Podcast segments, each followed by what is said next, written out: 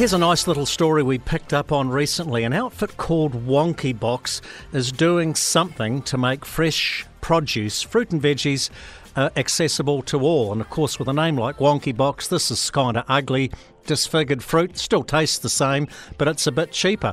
I've got a couple of people on the show now, the founder Angus Sims and a grower, Alastair Niven. I'll start with you, Angus.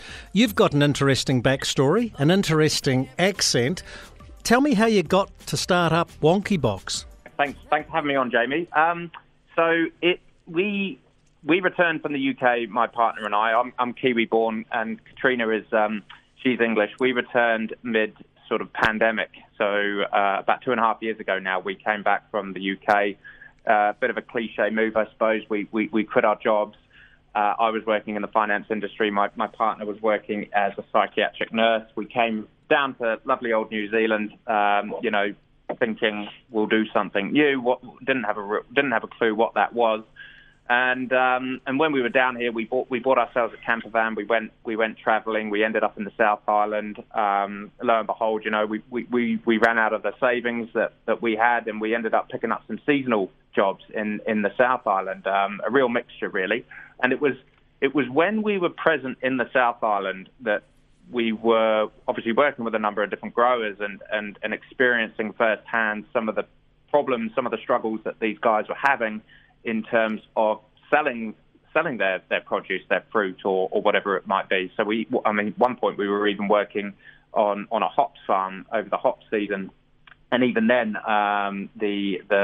the hops grower was getting hops sent back because they weren't the right temperature and so on. So it was a real interesting perspective to experience firsthand some of the struggles these growers would go through, especially on the cosmetic requirements that were put forward for export markets and even some of the domestic markets for that matter. So we figured that it was frustrating to see the experience from the growers, but also frustrating to know that the costs of fruit and vegetables for consumers in New Zealand was also sort of extraordinary. So we figured there must be a solution. There must be a better way. All right, let's talk to one of your Wonky Box growers, Alastair Niven from Katikati. I think you're growing avocado. You, like Angus, decided to quit the city corporate life and go in search of the good life. How's that panned out for you, Alastair? Jamie, that's dead right. No, we were based up in Auckland for a number of years and sitting on the deck of the pandemic thinking, what is life going to do for us? And we thought, let's go back from country. I've got a rural background from Canterbury and my wife is from the Hawke's Bay, so we thought we'd try and find something a little bit different, and found a beautiful orchard growing avocados in Katikati. So took the plunge, didn't know much about avocados, but for how nice they were on toast, and now we're 3 years into growing them, loving it. Yeah, but haven't we got an avocado glut around New Zealand and the world at the moment? Is it tough at the moment? Look, it is reasonably tough in New Zealand because we do have a large market going to Australia, and the issue there is the Australians are now growing more than they need, so they're competing with us into the Asian market. But no, we're not eating enough avocados in New Zealand. We could eat a whole lot more. We're eating probably about one or two a month as a national total, and other countries are doing 3 to 4. So we can double our, obviously, consumption, which would really help out avocado growers. There's definitely a space to do that. Okay, I know you get ugly carrots and parsnips and root crops. Do you get ugly avocados, Alastair? We do. If you get a little bit of a cool climate, as the fruit is just establishing, it can become a bit wonky by way of shape. It can sort of spread out and not be that beautiful cylindrical shape that they normally are. Or if it's a bit cool, they get a bit ridgy, so they get a bit coarse on the outside. Obviously, the fruit inside's beautiful, but the skin can look a bit rough. And we've tried to look after those guys, and we had previously nowhere to send them bar for oil. Now Angus is on the scene.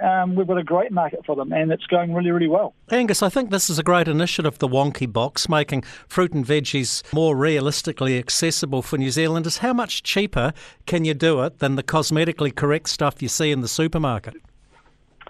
Yeah, no, great question, Jamie. I think on average you'll find our box turns out to be around 10 to 15% cheaper than what you would expect from a supermarket. However, there's always a caveat. We're not a supermarket. We're not a retailer who can sort of suddenly slash our prices. We sell a subscription service, so our box costs are fixed. And so, albeit you know, a good abundance of seasonal produce that you'll get from one week to the next. But it does fluctuate when you are doing a like-for-like comparison. We like to think that we are an affordable offering in the market. We do an audit against the major supermarkets in terms of pricing. However, there's a big difference between pricing between your local Pak'nSave and say your New World, for example. So it totally depends. Alastair Niven, farming in Katikati in the Bay of Plenty, you've had something like 2.2 metres of rain already this year. How challenging has it been climate-wise for you guys? Yes, it's been a massive, obviously, risk to us by way of the trees. In fact, we've had neighbours lose a number of trees because of the wet feet. We've got a little bit of a ridge, which is making it easy for us, but without sunshine, nothing grows, Jamie, so the fruit's been very slow to mature. It's still on the trees, obviously. We should have started picking, but we haven't. But looking at the weather now, it has picked up, and if it carries on like this, we should be in for a reasonably average season. The avocados are going to be cheap this year in New Zealand. Good stuff. Hey, guys, thank you very much for your time. It's a wonderful initiative. Want to find out more about it, go to wonkybox.nz. Alastair Niven and Angus Sims, thanks for your time. Cheers, Jamie. Thanks, Jamie.